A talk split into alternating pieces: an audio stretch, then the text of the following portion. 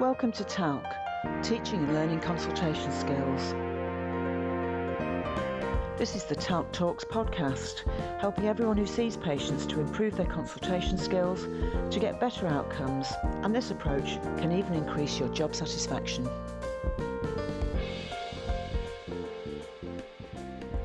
Today I'm joined by Anne, Julian, and Jonathan. Jonathan, would you like to introduce yourself? Hi, I'm Jonathan Squibbs, a GP trainee based in South Manchester.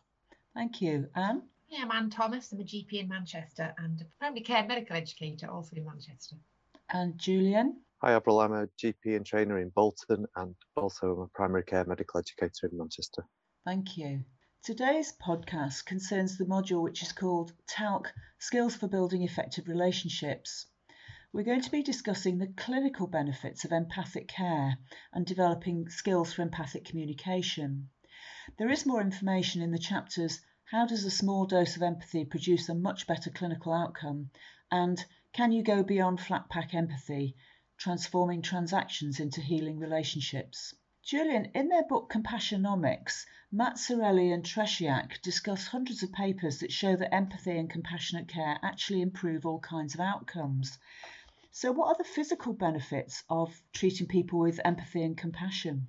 Yeah, I mean, it's fascinating work, and, and um, they showed potential mechanisms and outcomes for compassionate healthcare supported by over 200 publications. And, and the, the physical benefits that they described uh, are, are quite vast, but they include improvements in immune function, in wound healing, in glycemic control, in blood pressure control, in the response to medications. And they also describe um, reductions in, in the experience that a patient has with pain, uh, reductions in cardiovascular events, and, and mortality. And it's even enabled patients to reduce the dose of, of medications that they take. That that's dramatic and fascinating, and I think some people might find that rather unexpected. I think I certainly would not have expected wound healing to be more quick if people are treated compassionately. And there are probably other benefits of compassionate and empathic care too. Would you like to say something about those? Yeah, I mean, as you say, it's um, really interesting to hear that work about physical benefits. I think we can understand that um, compassion and empathic care can affect people's quality of life. And it also affects the experience of disease states. For example, in, in cancer care, so the patient experience can be dramatically affected by the sort of care that's given. We know that loneliness has adverse effects on health. And these can be improved by appropriate interpersonal relationships. So, expressing empathy can improve people's mental health it can reduce depressive and anxiety symptoms. Another really important benefit is that compassion and empathic care results in enhanced patient self care, which obviously we're keen to encourage in primary care. It means that patients are much more likely to stick to a treatment plan, they're more likely to make relevant, important lifestyle changes, and they're more likely to engage in positive social activities. We know that the non adherence to treatment causes treatment failure and it also increases healthcare costs. And this is all reduced with empathic care. It's fascinating isn't it? So empathy is not just a touchy feely nice add-on. It actually contributes to the practical clinical outcomes that we're all searching for in our care. Jonathan i think there's another area of this which is interesting which is about the benefits to clinicians themselves. This again might be a bit counterintuitive to many people who worry that getting involved in people's feelings will be a bit stressful or lead them to get overwhelmed by their work. What, what would you say about that, Jonathan? I can really relate to those concerns that you've mentioned about sort of becoming overwhelmed. Um, but personally, I found that by being compassionate, you know, providing empathy to patients, um, it's really helped me to relate to them as individuals and, and see them as the people that they are. And I found that really helps me to develop my relationship with them, but also as a result of that, my satisfaction with these consultations increases, um, and there's a knock-on effect there to my personal well-being, resilience, uh, ability to, to cope with maybe more challenging situations as well. And there's also lots of evidence to show that clinicians who display empathy and compassion provide higher quality care, work to higher standards, and, and are less likely to make some significant medical errors. And then with all those benefits to the patient um, that Anne mentioned as well, there's also reduced consultation lengths and, and number of consultations and healthcare costs as well. So lots of benefits to clinicians and the wider system as well. It's really fascinating that that it that it can affect the, the system as a whole and make clinicians themselves feel more satisfied and happy. So empathy and compassion are really key factors in successful healthcare. Now, some writers have talked about three kinds of empathy involved here. There's a kind of cognitive empathy, which is when you listen hard and think about what somebody's saying and work out what they're feeling from what they say, from their behaviour, and that kind of thing. And there's also a kind of emotional empathy when you ca- almost catch the feeling from somebody else in your body like if you're with a very sad or depressed person, you, you almost start to feel sad or depressed yourself. And that's probably connected with this notion of mirror neurons, whereby when you're with somebody, um, the neurons in your own brain match what the neurons in the person you're with are doing. And that kind of empathy can actually be quite tiring, as Jonathan was, was talking about before. But it becomes less tiring if it's linked with empathic concern and empathic action. And that means working to name the feelings that that person is experiencing and then helping that person in whatever way is feasible, while at the same time being realistic about what feasible really is. Now, doing this actually makes clinicians feel better and it actually stops them from getting exhausted or cynical or worn out with the work they're doing. So I suppose one of the key questions, and I'm going to ask you, Julian, is is it possible to learn how to be more effective in our empathy? Is this a learnable skill or is it just because we're vaguely cuddly nice people? you know, I mean, as you mentioned, there's, there's lots of benefits to the patient and to us. And um, actually, what one exercise we use in in our um, teaching, which is predominantly with um, GP specialist trainees, is to actually uh, we've developed an exercise where the, the, the trainees work in teams. So we divide them into two teams and give them a scenario. And the scenario might be um, uh, a clinical situation like, like this. So a person is standing waiting for a bus. Out of the blue, a cyclist veers into them and knocks them over, causing the person at the bus stop to get to sustain a, a fractured clavicle, but no other injury they come to see you with their arm in a sling. So that's the generic um, structure. This is, I suppose, we, we, quite often talk about disease and illness in, in the work, and this is the disease, the accident that's happened to this patient. But then we give each team a, a, list of different emotions, and the idea is that each individual weaves uh, an emotion into the um, so that script. Um, so, for example, um, you might have somebody who's really angry or desperate, or, um, or another example might be somebody who's actually quite quite grateful.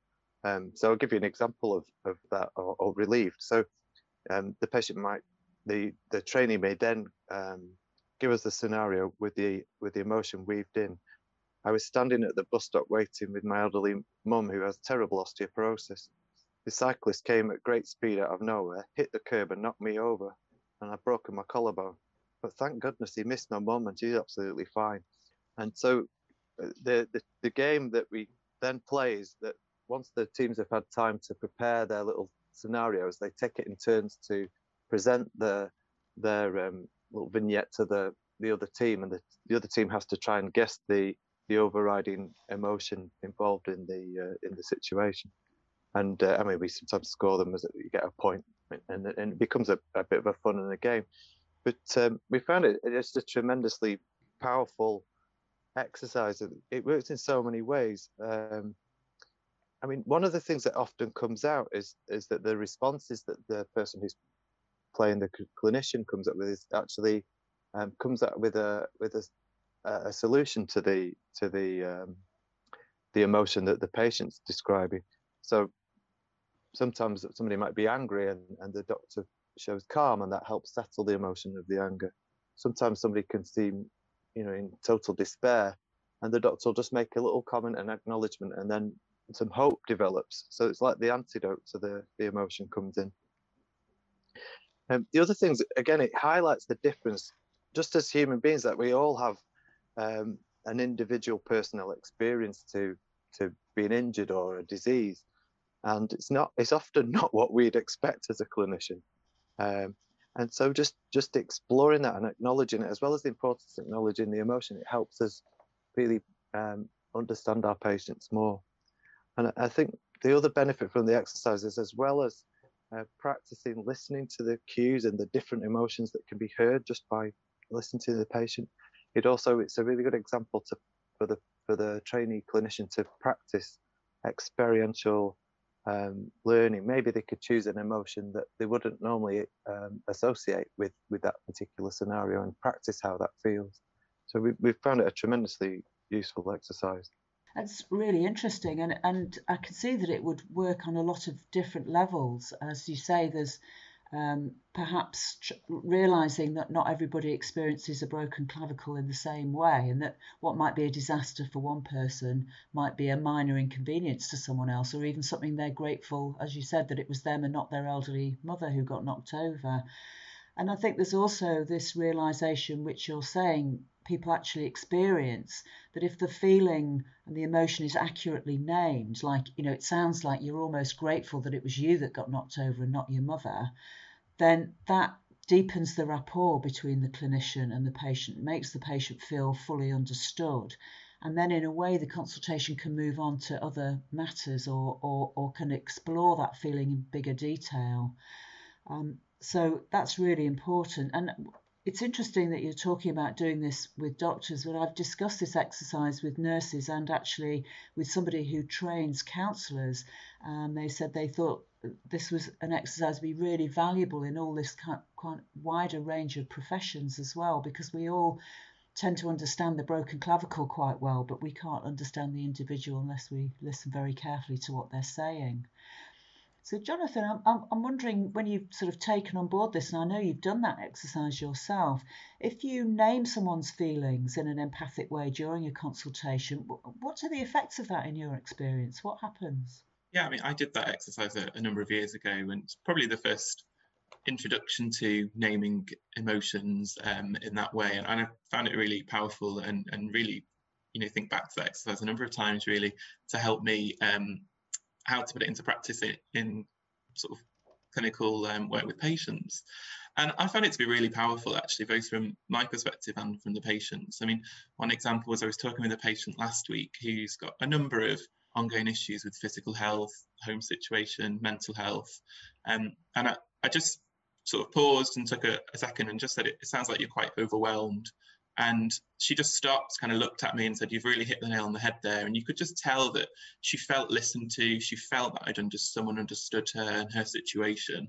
I mean, that didn't take long. You know, we, it takes 30, 40 seconds really to, to demonstrate sort of empathy and to name those emotions. But actually, I found that really helps to develop and deepen a rapport with your patients, um, increase trust because they feel listened to, feel understood. And actually, once you get to that point, you can then move on from the consultation. And with that patient, we had a really positive discussion about how, ways that she could manage those and in a situation um, and, and, do some self care there. Um, so I found it to be really, really positive, really effective. And we, we know as well that these things the, the benefits persist for up to six months after the consultation as well. So there's, there's long lasting effects just from maybe what seems to be kind of a, a short sentence or, or something like that. That's really interesting that, that for a relatively few seconds of consultation time, you can improve somebody's feelings about things for quite a long time.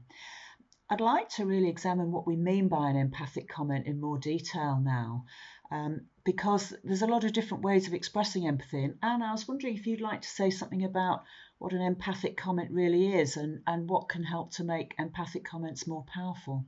Yeah, so initially, empathy can be a bit of the sort of flat pack, one size fits all type statements that, that are generic or they can even be formulaic.